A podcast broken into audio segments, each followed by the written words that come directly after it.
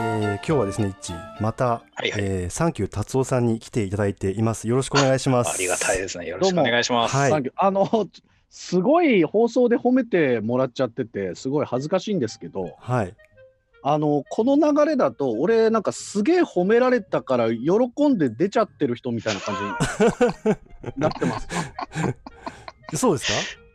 いや、まあ、それ、うん多分僕が達夫さんのファンだってことを聞いてる人はまあ薄々感づいてると思うのでありがたいですけど。どころ、じゃないんじゃないかな。そうそう別にそうは思わないと思いますけどね。だいぶ2人に褒められて、気分良くなって、もう一回出てきた人っていう感じになってないですそうかね。ではないんですかじゃ 一応、だからはい。もともと、こ今日収録するっていうのは結構前に打診していただいてたんで、あそうですね。はい、うん。ぜひお願いしますと。まあ、ね、だからそういう、タラレバさんとかじゃなくて、ごめんねっていう。いやいやいやいやいやいや、何を、何をおっしゃいますよ。達夫さんがタラレバさんの存在を把握してるんです。把握したんだってですね聞いてるもん、このポッドキャスト聞いてるもん。そうですよね。犬犬っていう。あの犬っていう。すいません。よく言ってるよ、事務員じいさんとか、言ってますね。よくごタラ存知レバさんとか、その話よくしてる。そこが並び称されてるの面白いですね。いやいや、もう僕なんかもうそう、もうそういうお歴々に比べたらね、本当に路傍の石みたいなもんなんで。とんでもございません。とんでもございません。唯一この辛い先輩がチルドレンと言ってもうはばからない、もうそうです。存在ですからありがとそうですね僕あんまり人のこと好きにならないですからねああ、嬉しい。はありがとうあございます。はけなすばかり。とにかく。え、でも、二人は、はいえっと、一応先輩後輩なわけですよね。いそうですちょっと整理したいんですけど、はい何年生まれなんですか、僕が77年ご昭和52年ですね12月はい。で僕その1個下で53年でございます。?78 年。はいそうです。いや、僕一番年上になっちゃったな、これ。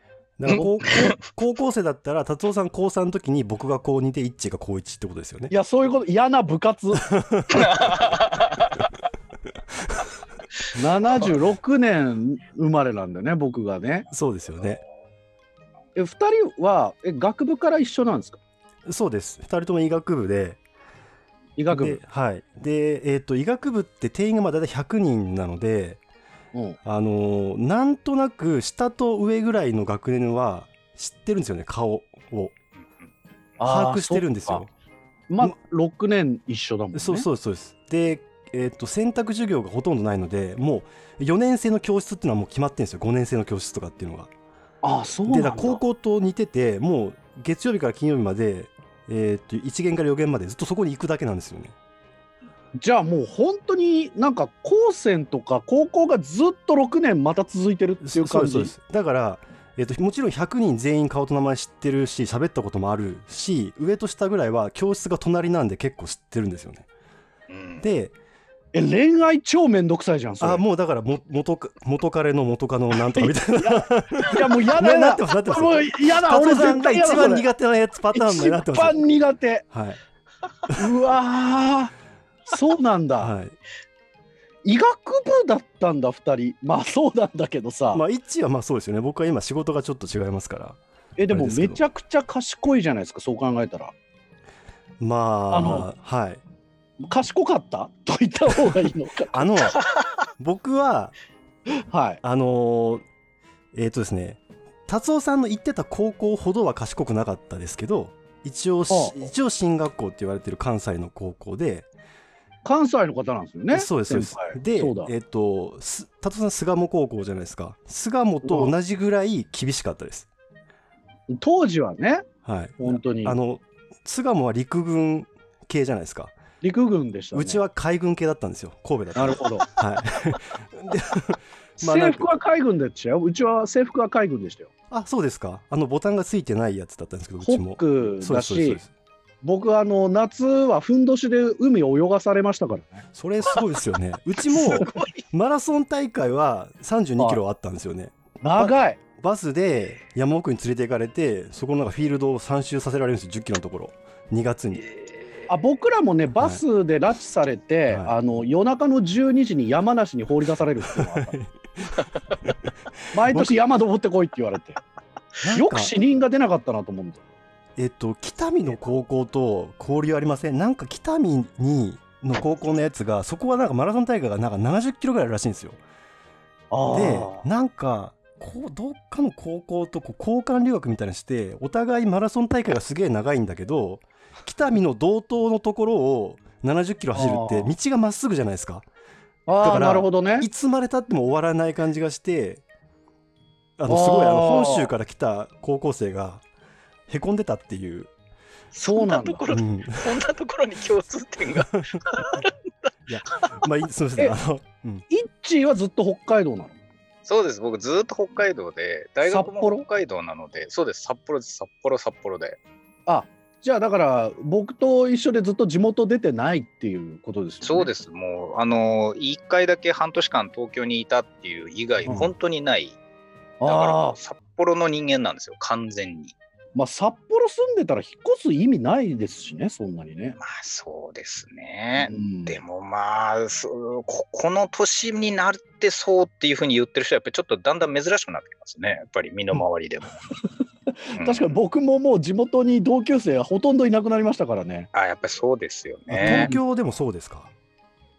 そうだね、いなくなった。やっぱ結婚してちょっと郊外に引っ越すみたいな人が、あそっか。うかあーと東京から離れてなくてもうん、実家から離れてる人が多い。あとなるほど。相続税がかかりすぎて引き払うっていう人が結構多いあですね。ー駐車場になっていく問題ですよね、そうそう。うん か空き家が増えるっていうね 相続で揉めてて。僕が思うのはやっぱあのー国立まず学部問わず国立行ってる人ってものすごい畏敬の念があるんですよ。いい系のねあのーどの教科もまんべんなくできてた人っていうあことだと思うんですよね。ー逆に言うとあんま飛び抜けて何もできなかったっていう感じはしますけどね。まあでもまあオールマイティに欠点がないはいまあ、そ人そうそっちの方が有利ですよね国公立系には、ですよね。はいはい。まあ、うちの高校で言うとあの本当数学しかやらせてなかった学校みたいなところがあって。ああそうですか。結局国立も国立は文系も理系も問わず数学で決まるからっていうのがその理由だったんですけど。うん。まあそんなすぐできるようにならない科目ですしね数学って、まあね。でも詰め込みができないというか。も数学は本当数学オリンピックとか出ちゃうような人たちがいたいたので。いやーもう全然レベル違うな数学満点取れれば東大なんて入れるじゃんとか普通に言ってたんでみんな。そうだ。は 達夫さんの学校ってその半分ぐらい東大に行っちゃう感じですよね。いやいやいやいやそんなことない。えっとね当時はね現役は4分の1だね、うわーでも4まあでも分の1か。すごいな東大国公立系の医学部兄弟ぐらいでは3分の1ぐらい半分ぐらいいっちゃうってことですよね。3分の1そうですかね、はい。国公立3分の1ぐらいですか。ねだから私立行く人負け組みたいな。うん。すごい世界だ。いや、えー。それがね今はやっぱなんかね医学部受験に特化した学校になってるらしいっていう噂を聞く。なんかそうですか、えーつまんないですねうん、いやわかんないけど。富裕層を相手にしてるのかな？わかんないけど。でもその中でやっぱ医学部入る人って特別だったというか僕も同じ部活に医学部目指してた人がいて、はい。えーだから、えー僕の部活からだと8人中2人医学部行ったのかな？はははええっとねそれでえっ、とか島根行ったかな？ああはいはい。ー。あと医科歯科大学？東京医科歯科でそのあたり知り合いいそうだな。そうそうそう。で理理産が学年で2人だったかな。確かそんなぐらい。いやだからよっぽどすごい人じゃないといけないっていうイメージがあって、まあではい。はい。でそこに聞きたいのは、はい。じゃあ普通医学部受けるってなったら、うん。まあその今はどうかわかんないですけど、うんまずその受験を目指すっていうだけで結構ハードル高いはずなんでうん。うん高校生の時には一応お医者さんを目指していたわけですよね。僕はですね結構最後の方に決めたんでずっとフラフラしてたんですよねその進路が、最後の方に決めて医学部入れるの？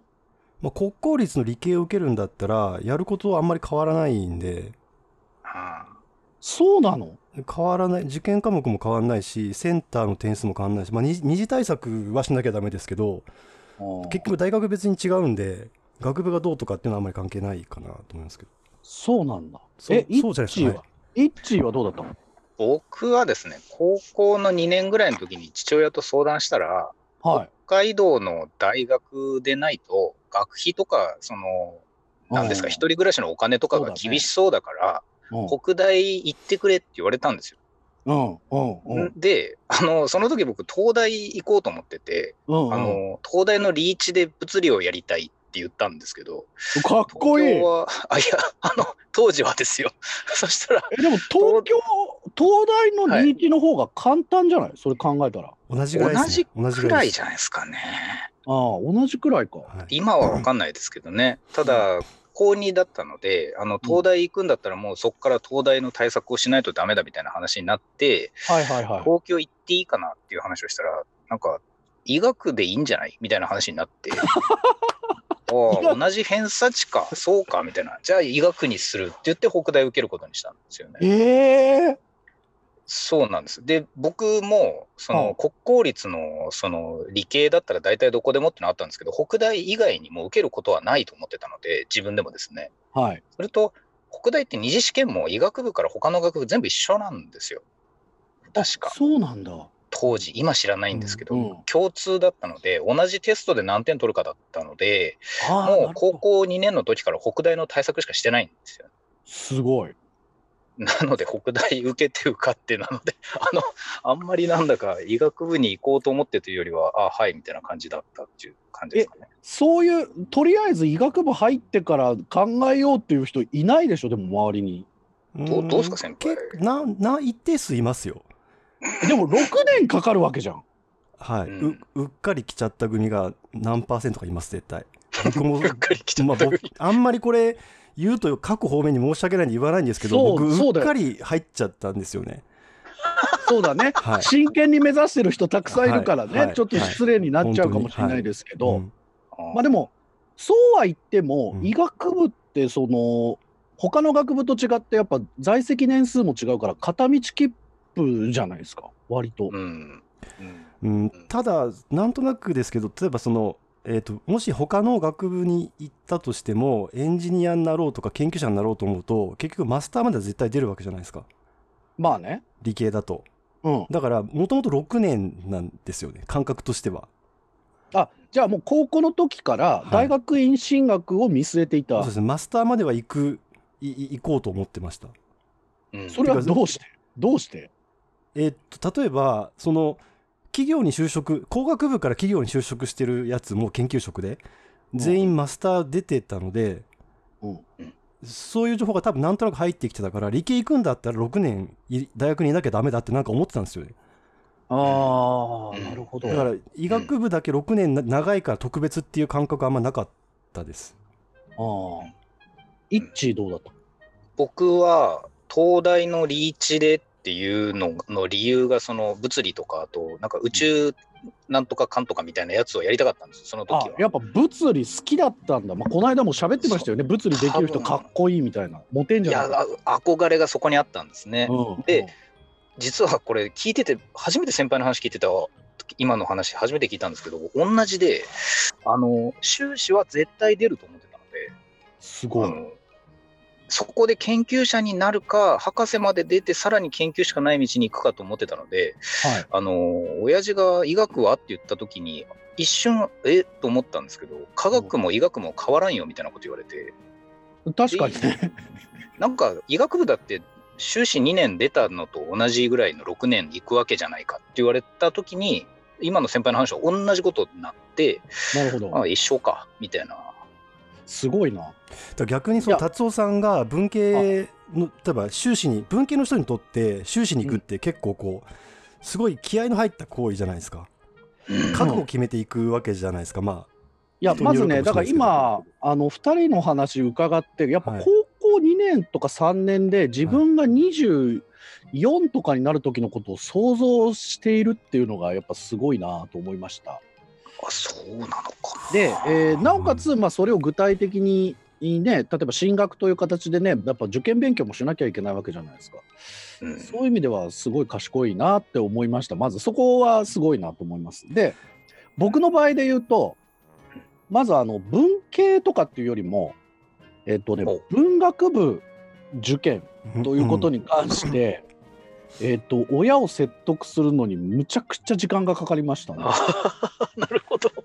でそのそうですね。達夫さんのまた家のその事情というか環境があるじゃないですか。まあね母子家庭ですしうんうん。子供3人いますしね僕末っ子ですし、あうん。うん、でまたそこから最終的にはあの博士課程まで行くので、あまあ、めすごい僕僕自身も借金を抱えたんですけどえっ、と文学部受けたのが僕のクラス50人いて2人だけだったんですよね。あ確かに文学部そんなに多くないですよね受ける人。で申し訳ないけど高校生の時にその経済とか法律に興味を持つようなきっかけがどこにもなかったんですよね。でその達夫さんのそのあたりの話をなんかまあラジオとか何回か聞いたことがあるんですけど、うん、高校生の時にそういうふうに大学を捉えてたっていうのがかなり僕ら僕からしたら早いだと思うんですよね。はなんかなんなんとなく経済学部とかに行っとけばなんとかなりそうだとかそういうふんわりしてる人の方が多いような気がするんですけどちゃんと学問のことを考えて大学選んでるじゃないですか。そうだね。もう俺勉強すんの嫌だったんだよも 自分の興味があることしかしたくないっていうのをその頃からそれうんかなりやっぱ自分の輪郭を早く掴んでるんだなと思いますけどね。僕18にやりなやり直したいですもん今。これもあんまり言わないですけどその申し訳ないんでうん。各方面に。う。だから全然全然分かってなかったんですよ自分のこと。将来のことも。や今日はねだからうん。そのキャリアについての話もちょっと伺いたいんですけど、はい。あ。例えば僕のことで言うとだからえっと大学行く必要あるのかどうかっていうところから結構考えてて。うん。あでもじゃあ親は大学行ってほしいと。もううちはうん。なんか代代々もう国立だったんでなんかそういう大学ちゃんとした大学行ってほしいみたいな言われて。いや俺自動車修理工になりたいんだけどなみたいなね。そういう。なるほど。うん、でうんでもまあ大学行けって言うんだったら、えー、と文学部に行きたいんだけどって言ったら文学部なんてダメありえないみたいなね。その進学校にいてその精神的な自立具合って結構逆に珍しくないですか？だってもうどう考えても大学に行かざるを得ないっていう、ま、周りの雰囲気があるじゃないですか。あえっとね割と早い段階で全能感を負ってもらえたっていうのはあると思う。あーそれやっぱ巣鴨とかそのやっぱ本当に上の方の進学校の感じしますよね。あの灘に入って心が折れるやつが必ずいるっていう。それこそ、まあ、あの与えられてる時間って均一じゃないですか1日はい24時間で。で、はい同じ授業を受けて同じテキストもらってるわけじゃないですか。うんで同じ時間ぐらいしか勉強できてないのにこの違い何なのっていう。だその僕が言ってたぐらいの中堅の進学校って本当に頭いいやつっていないんですよ。あどうもう見たことがないってやつはいないんですよね。みんなそこそこ頑張るみたいなやつが集まってくるんで。いやまあ後から分かるんですけど、はい、やっぱその僕の頭のいい人っていうのの基準がうちのおじいちゃんだったんですよね。あそのさっき達夫さん言葉濁しましたけど達夫さんって一族みんな東大じゃないですか。そうなんだよ。へえ。そこから その早稲田の文学部に行くっていうのはもうドロップアウトだっていうふうに、ま、周りから思われるってことですよねそういう特殊な環境じゃないですか、完全ドロップアウト。は。いやだからえっ、と分1に行くの？分3に行くの？みたいな風に言われてましたからそのね。東大はもう決まってるから言言わないっていう いやだからそのまあ要はその大学に入るっていうことを考えた時に、そのどうしても受験勉強しなきゃいけないんですけど僕はまあ強いて言えばやりたいのは文学だったんでえそななんでこの文学をやるためにこの問題をやらなきゃいけないんだろうっていうのがすごいあったんですよね。なんか分散に行こうっていう考えはなかったんですか、あのねだからね、はいはいあのー後期受験を目指したのね。まあ一発芸的なところありますよね、へえ後期受験って我々の時代の。でねやっぱそのうちのおじいさんがやっぱいわゆる博覧狂気というか一度見たものっていうのはもう忘れないっていう人だったんですよ。あそうなんですか？でなんか聞いたらやっぱその教科書っていうのは4月に全部読んで頭に入れるもので二度と開いたことはないって豪語してた あなるほど。であの暗記系の頭いい人だったんですよねうちのじいちゃん。はいはいでもでも頭がいいってまあ年を取ればいろいろの頭がいいがあるじゃないですかそのそうですねあハードディスクの容量がでかいのかそれともその、ね、SSD が速いのか CPU がいいのかみたいな、はいはいはい。いろんな頭がいいがあると思うんですけど僕はやっぱその、えっとすごいハードディスクがすごいっていう人が周りにいたんでうん。俺はなんか見ても覚えられないんですよ。何も。そうですね。僕も全く覚えられないタイプなんで。社会できないし英単語も分かんないし。はいまあだから、まあ、これはもうちょっと違うだろうっていうもう早々に。で同じような同じ時間を生きてる子たちが全然出来が違うから中1ぐらいの時にもうあこれちょっと違うなっていうのを 思ったんだよね。やそのえうん。おじい様ほどじゃないけどそれに近い人たちが中1で入ったらいたと。だってさセンター試験20分で満点取っちゃうんだよ数学とか。はで東大もしもう数学満点で東大入っちゃうし他の教科は一切できなくても。ああだ結局その、まあ、めちゃくちゃ一教科ができるタイプの人もいたでしょうし、うん模試のそのいわゆる1ページ目100位ぐらいに乗るような人もいたってことですよね、うん学校に。たいた、ううんんでなんかそのそうなると小学校とか中学高校でも塾行くといるメンバーって一緒になってくるんですよ。あなんかそのフリーメイソンの話してましたね。うん、フリーメイソンだよあれ。僕の知り合いで応院の出身のあの後輩がいて大大学ので今東京に住んでる。うんやっぱなんか、えーあ僕のその全然違うところの研究者の知り合いあその人知ってるよ塾で一緒だったって言うんですよ。そうそうあだからい塾で一緒だ、小学校の時塾で一緒だったやつがどの大学入ったかまでちゃんと終えてるんですよね。うん うんでその小さいソサエティの中から完全にもうドロップアウトしちゃったんで僕は。あその10代の頃にやっぱりそのコミュニティの存在感がすごく自分にとって大きかったってことなんですか？うん、ヒエラルキーがすごいっていうね。あなるほどな。だから結局芸人になってもじゃあコンテストで何回戦まで行ったみたいな結局いい点の取り合いじゃんっていうのもすごいつまんないんですけど。はあはまあなんかいわゆるそういういい子ではなかったんですよ。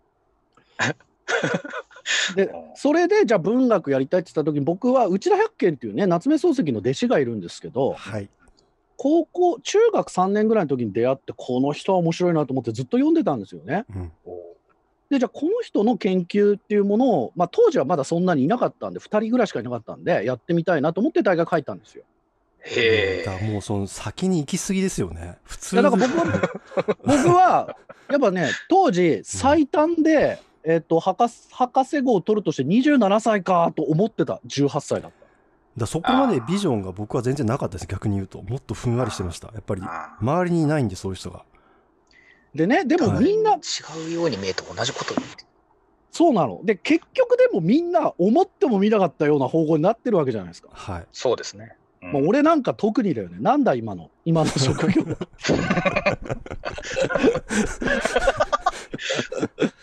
いやだけど、えっとこのやりたいことの路線変更って決して悪いことじゃないしそうですね。はい。前も放送でおっしゃってましたけどやりたいことよりできることっていうその適正の問題もあるしうん。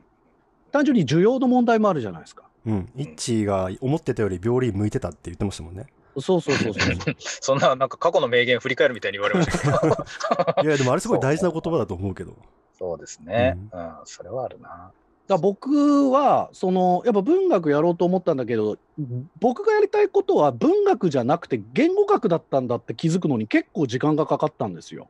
それは文体ってことですか？内田百景の文体。文体が好きだったってことですか？文体。あまあだからこれはだから読むのが遅いって前も話しましたけど精読するっていうことと一緒で表現に僕は興味があって作家の生涯とかその作家が外で出くわしたことがどう作品に影響を与えてるかとかうん。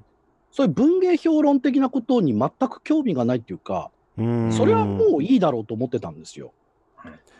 で僕らの業界でよくあるんですけどその表現に興味があるんだけど実はそれは文学の研究ではなかったって気づくのが大体みんな修士入ってからぐらいなんですよ。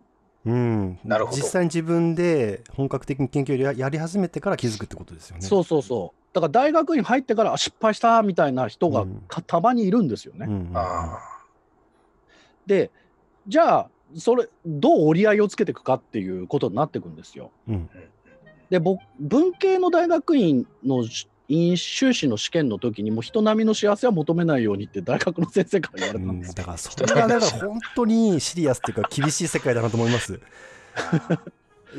そなマスターに入るってやっぱ理系全体マスターに入る時そこまでみんな何も思ってないと思うんですよね。うんドクターの時もそこまでは思ってないと思いますね。まあ覚悟はしてみんな入ると思いますけど。うんただまあその世代もあると思うんです。僕らの時って就職氷河期でしたし。うんうん。景気も悪くって、うん。うんまあ一般企業も大体前年の6分の1から8分の1ぐらいしか採用しなかったと思うんですよね。うん。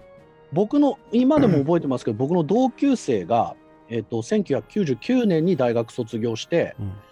えっと手取り13万のコンピューターの SE っていう正規の職員になりましたからね。あーそうですか。一番厳しかったところですもんね。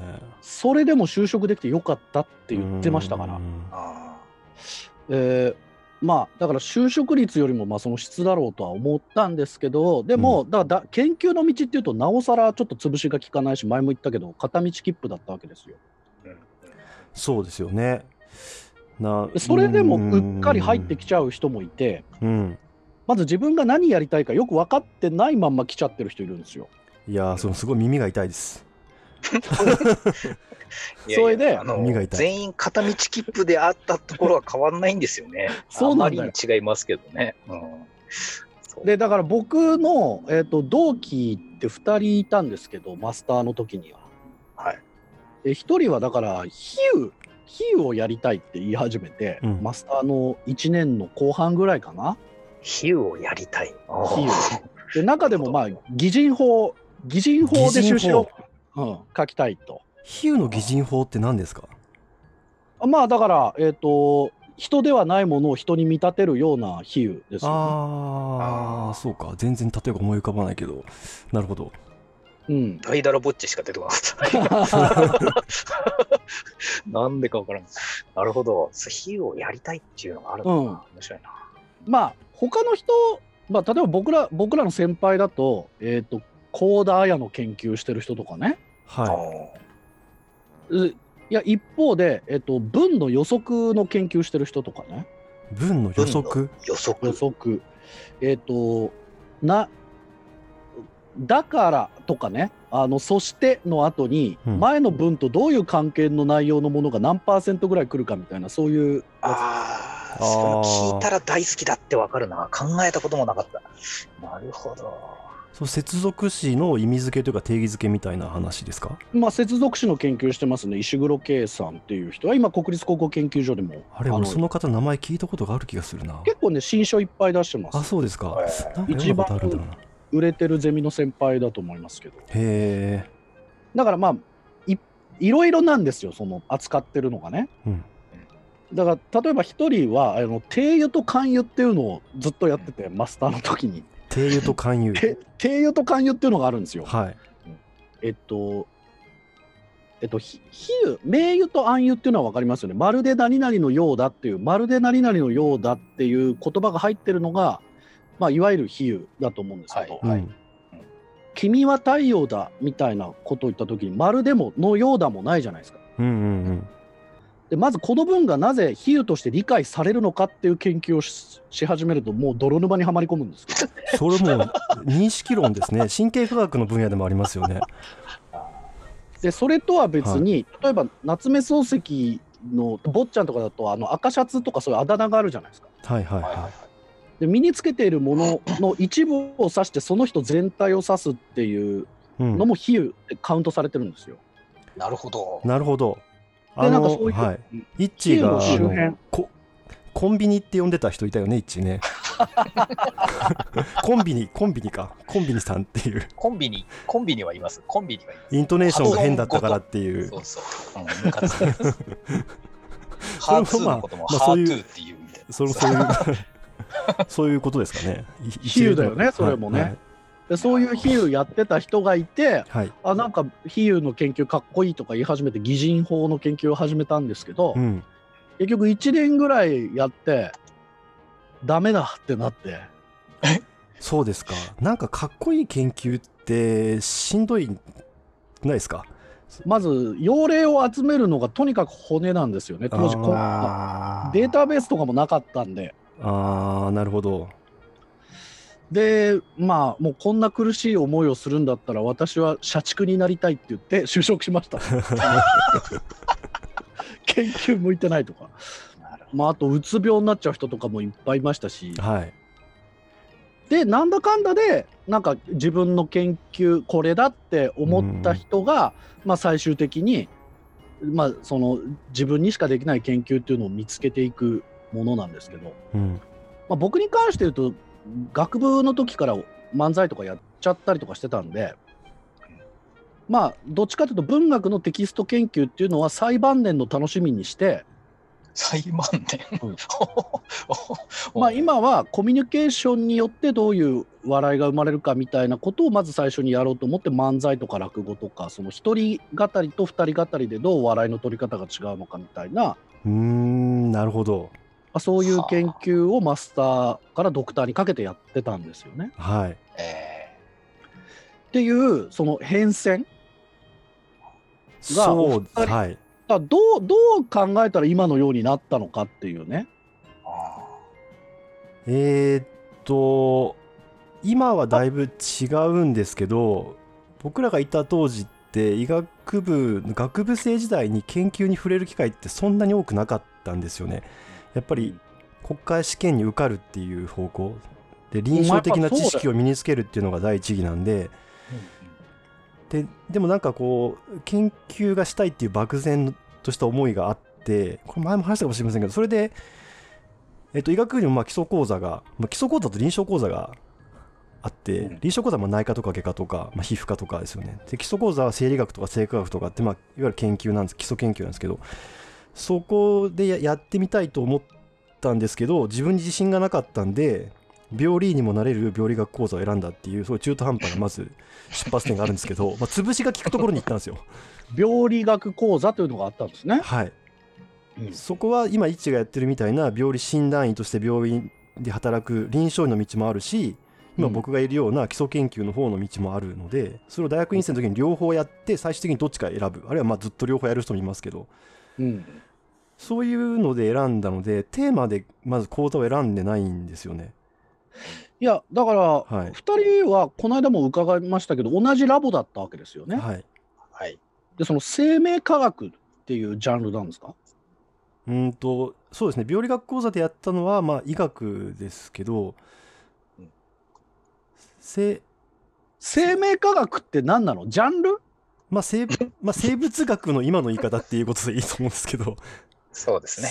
あ生物学。はい、生物学はまあ生物扱えば全部生物学に入るんですけどいやだから広いでしょ。めちゃくちゃ広いですね。で僕らが始めたのは医学研究からだったんで生物学の中に、うん一応医学研究入れてもいいと思うんですよね。定義によりますけど。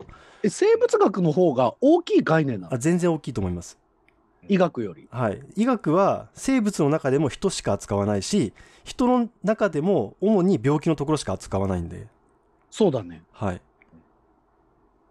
人の正常を研究してる人もいますけどそれは医学部にもいるし理学部にもいるし別に他のところでもいいんですけど、まあ、医学部の特徴は人の病気について研究してる人が多いっていうことですね。で大体みんな病気をやっつけたくて医学を目指すわけじゃないですか。うん、でも何はい、何パーセントかその2人みたいなバグがやってくるっていう。あのー1はでもね割とストレートに病気にっていうのあったんじゃないの？うん。まあちょっと病理に対して失礼な発言しました僕はね。今ちょっとお詫びしますけど、ええ。高校の時も、要は東大行きたかったけど、うんそこまで行けないかもしれんし、偏差値似てるんなら北海道で一番いいとこ行こうで入りまして、うん、1年2年と医者になろうっていう助走をしてる間によし俺はこれから医者になるぜと思ってるんですけどそれが本当に自分がやりたいことか分かってないんですよ。うん、で分かってない。3年生ぐらいの時に病理学の講座があるっていうのを知った時になるほどまた上をただ目指すだけでいいんだって思ったんですよね。はあなるほど。えじゃあのー東え。大に入りたいと思ってたのもそれは東大だからだったんですか？おそらくそうだと思います。あのなるほどね。物理とか宇宙の研究をする中でも一番その国内でいいところに行けば上へ上へって行けるわけですよ。なるほどなるほど。あのえっ、とですねパトレーバーの結城正美さんが書いてる「じゃじゃ馬グルーミングアップ」っていうあの競馬の漫画があってですね、はいはい。当時僕はまだ読んでないのかな。後で読んであこれだって思ったんですけどその中に秀才のキャラクターが一人出てくるんですね。立沼くんっていうんですけど、うん彼はですねとても頭が良くて結局東大に入るんですけど主人公の同級生ででそれがこう主人公に向かってですね言うんですよ。僕は一生受験勉強をして暮らしていきたいみたいなことを言うんですね。うんうん。で僕その時全くそうだって思ったんですよね。マジで？勉強して人より成績がいいっていうところ以外にモチベーションがなかったんですね何のモチベーションああなるほど、で人を救いたいとすら思ってなかったんですけどうん、ただ医学部に入って一番優秀になるためには多くの人を救うことだっていうふうにこうシフトしていくわけですよ。なるほどなるほど。どなるほどあこれでようやく自分がこれは大事にできる価値観かなって思ってだったら医者を目指せばいいと思ったら医学研究っていうのが目の前にあってうんあの東大で東大医学部に行くと半分ぐらいは研究者になるみたいな話もあってやっぱり医者の中でも上位何パーセントかっていうのは研究者だっていうイメージがあったんですねその時。なるほどということは医者目指せばって思ってたけどよく考えたらここで研究すればいいじゃないかって言って病理学講座に入るんですよ僕は。ああだから流れがちょっと微妙に違うんですよねそこは。それは何だろう？上昇志向なのかそれともゲーマーとしてラ上のランキング行きたいみたいな今そういうとても良かったですね。ゲーマーじゃないですかね。ああ でも目の前にコントローラーがあってそうあの押せる範囲で。試験が好きな人いるからねそうですそうです。でうちの姉ちゃんとかもそうなんだよね、うんうんうん。うんそれこそさっき出た応院っていう学校行ってましてうちの姉は。えーはい。えー。存じてます。でえっと いやとにかく目標がないと動けないんですよ。いい点取るっていう目標がないと動けないから資格とかすごい好きなんですよ。うーん。でもしたいことしていいよって言われたらえ何がしたいんだろうみたいな感じになっちゃう人だったんですよね。うん。うん。で僕はそういう人上にいたからうん。あこれどうなんだろうってやっぱちょっと思えたんですけど。でもそれうん。一致自分でそれに気づ 今その自分が当時そうだったって気づけてるって結構大きいことですよね。あのどっちかっていうとですね、うすうす気づいてた時期もあったかもしれないんですけど、札幌にいると、あの強烈な天才とそんなに出会わないので、あの見なくていいんですよ、本当の上の壁の部分を。あーだからなるほど。田舎にいる限り上を目指していくっていうことを言い続けてられるっていうのもあって、でまあ、そこでぬるぬるやってたんですけど、なるほど。いざ大学院に入るとですね、一個上に、まあ、例えばこの楊先輩っていうのがいますけど、あのはい上もですね、あとそのボスたちとかもですね、あと下から入ってくる人たちも大体僕より優秀に見えたんですよ、その時とにかく。で結構早い段階で僕はもう研究ダメですねって結構先輩によく言ってるんですよね。マジで？よく言ってましたよね、僕、多分。うん。いや D D3 ぐらいの頃から言ってた3年目ぐらいいかな。うん、4年だから。4年ま4年あって3年目ぐらいの時は言ってた気がするかな。そうですね。えドクターって何年あんの？4年です。うん、?4 年なんだ医学部。マスターがないんでう。んその分ドクターが4年あるっていう。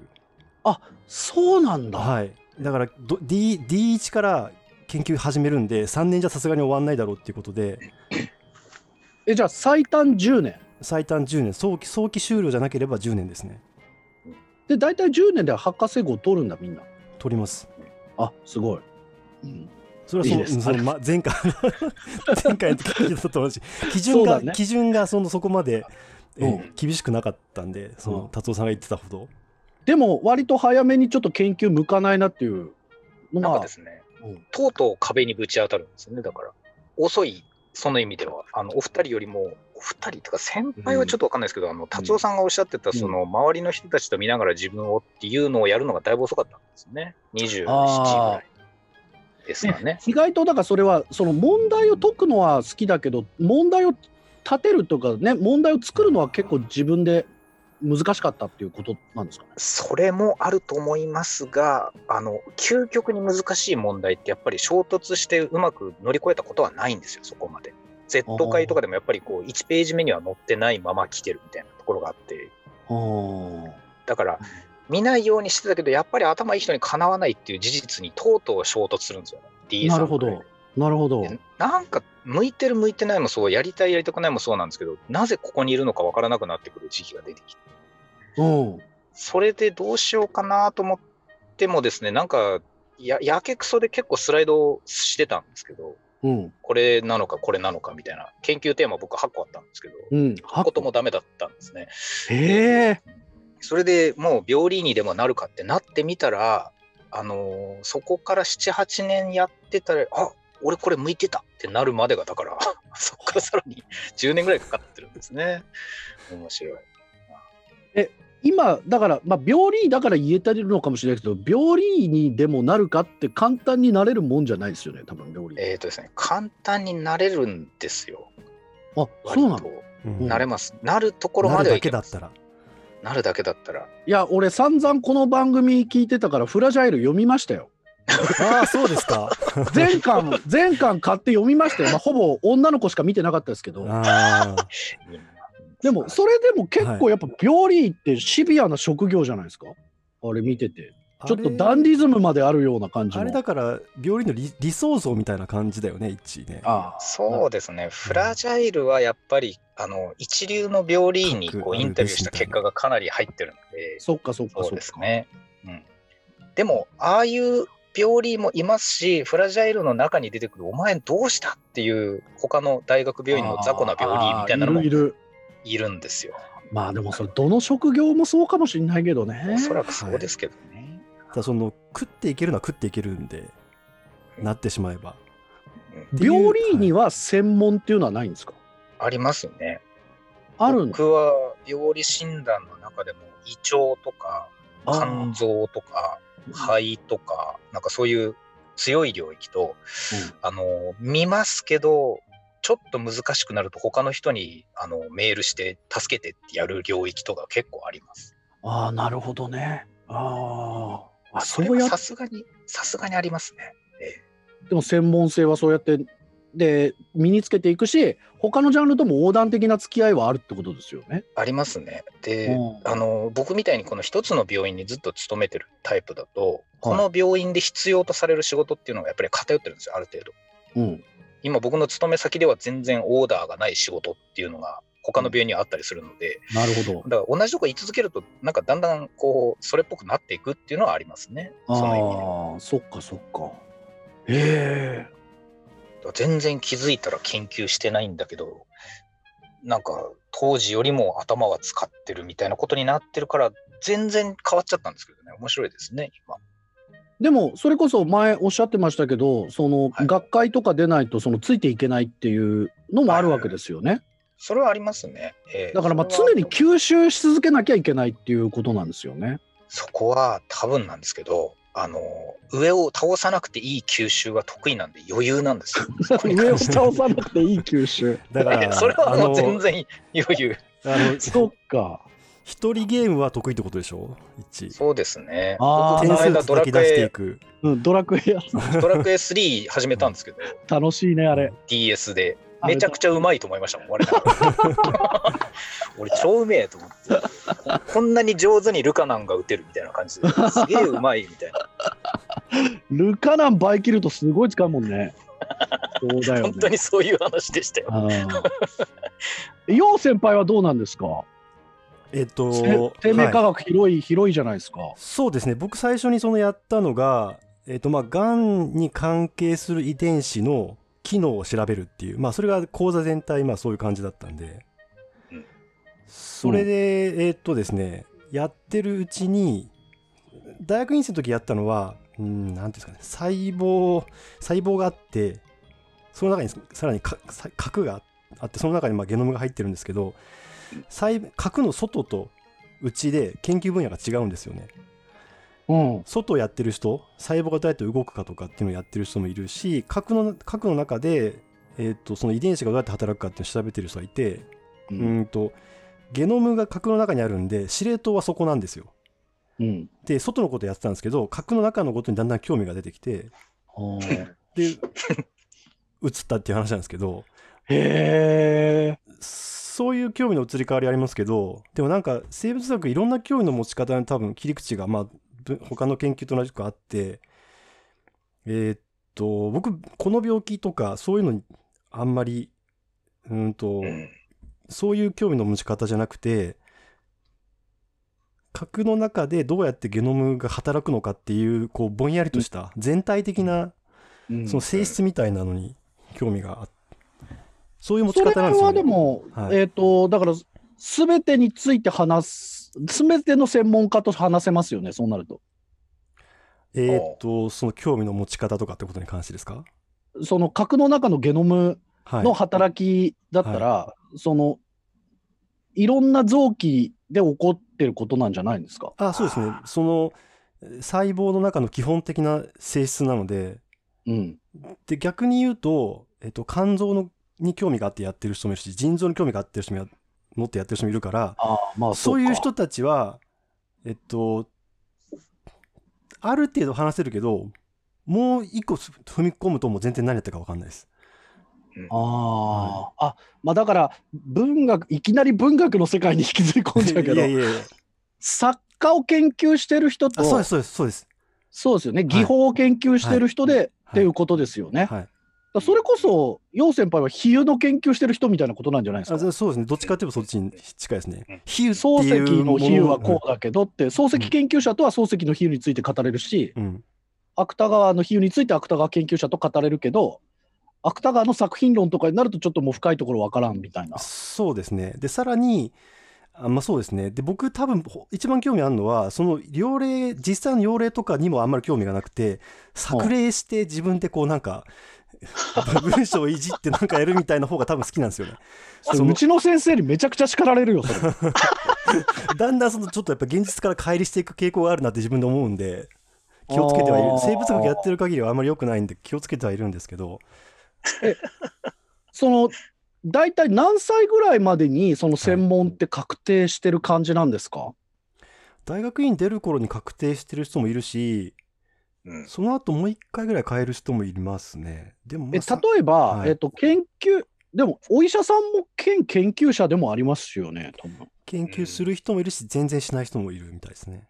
まあでも、そね。そっか、症例をいっぱい集める、うん。あるいは、えっと、これに当てはまる症例がここにありますよみたいなことは共有できるけど、この原因がこうなんじゃないかってなると、患者のこととか見てる時間がないってことですよね。そうですね。それはまあいわゆる医学研究だと思うんですけど、臨床やりながら医学研究するっていうタフな人もいるし、うんもう臨床しかやらないっていう人もいるっていう感じですかね。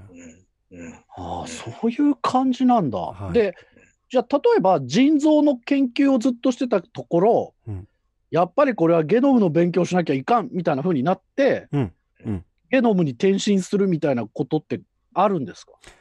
ありますね。医学医医者で、最初に医学研究でそういう腎臓の研究とかしたんだけど、だんだん基礎的なことにどんどん興味が出てきて、医学部じゃないところで研究職を求めてくる人はたまにいます。あれ、それ？うん、山中先生もなんかそういう感じじゃなくて山中先生もそうか、そう、そうですね。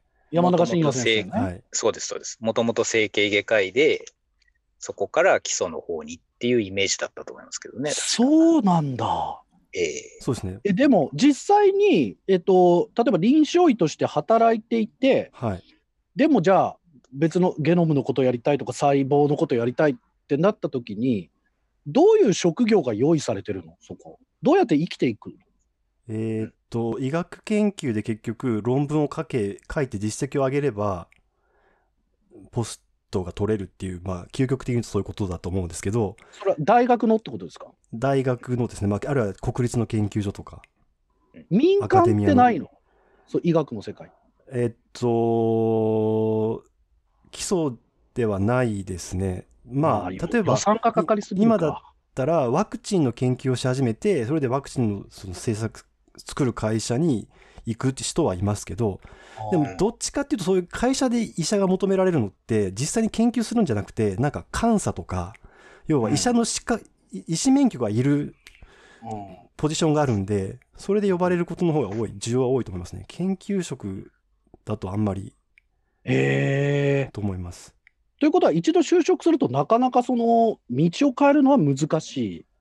えーっと、そうですね、うん、どうなんだろうな。変えない人が多いですけど、もともとやっぱりこの病気に興味があるとかっていう、ってやってる人が多いんで、医者の場合、その動機がはっきりしてるから、変える意味がなくて、生物学系のもっと本当の基礎の人は全然違うことにポンと飛んできたりするんですよね。あやっぱ今日いろいろ興味があって、これだいたい自分のやりたいことやったから違うとこ行くとかっていう、そういうすごいアグレッシブな人もいるし。まあフットワーク軽いですよね。そうですそうなるとね。はいはいあそうか、ようやくそれでなんか、み分かってきたわ。俺これ10代の時に聞きたかった、このポッドキャスト。いや、僕も聞きたかったですね。あの、こういう話を、いろんな他の分野でしてくれるような。医学のその研究がとか、文学のさっきの勧誘のことをずっとやってる方もいるみたいな話に、中学、高校ぐらいでアプローチしてたらどう思ってるのかっていうのは、本当、もう振り返りようがないですけど、うん結構知りたいですよね。知りたい。イメージが全然違うんですもんね。何せ。うん昔思ってたことと。そういう意味でのロールモデルって、達夫さんの周りには、なんか普通の人よりはいたのかなっていう気がしますけどね、その、さっきの。あうん。え研究で？そうはい、その、りょもう、えっ、と、おじい様？その、母方も父方も、そういうことやってたってことじゃないですか？えっとね、母方の祖祖父は仏像の研究してたんですけど、やっぱりはいアマチュアだったんですよ。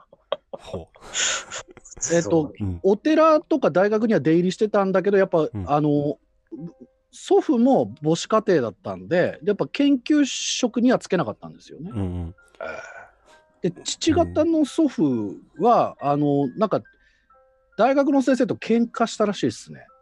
うん、それで、なんか留学できなくても言語学やめたって言ってましたけど、でもその研究の素養がある人が親族に、もう僕の場合いないいないですね。エンジニアはいましたけど、あちょっと異常だったかもしれない。だからうちのおじいさんは、そういう意味では。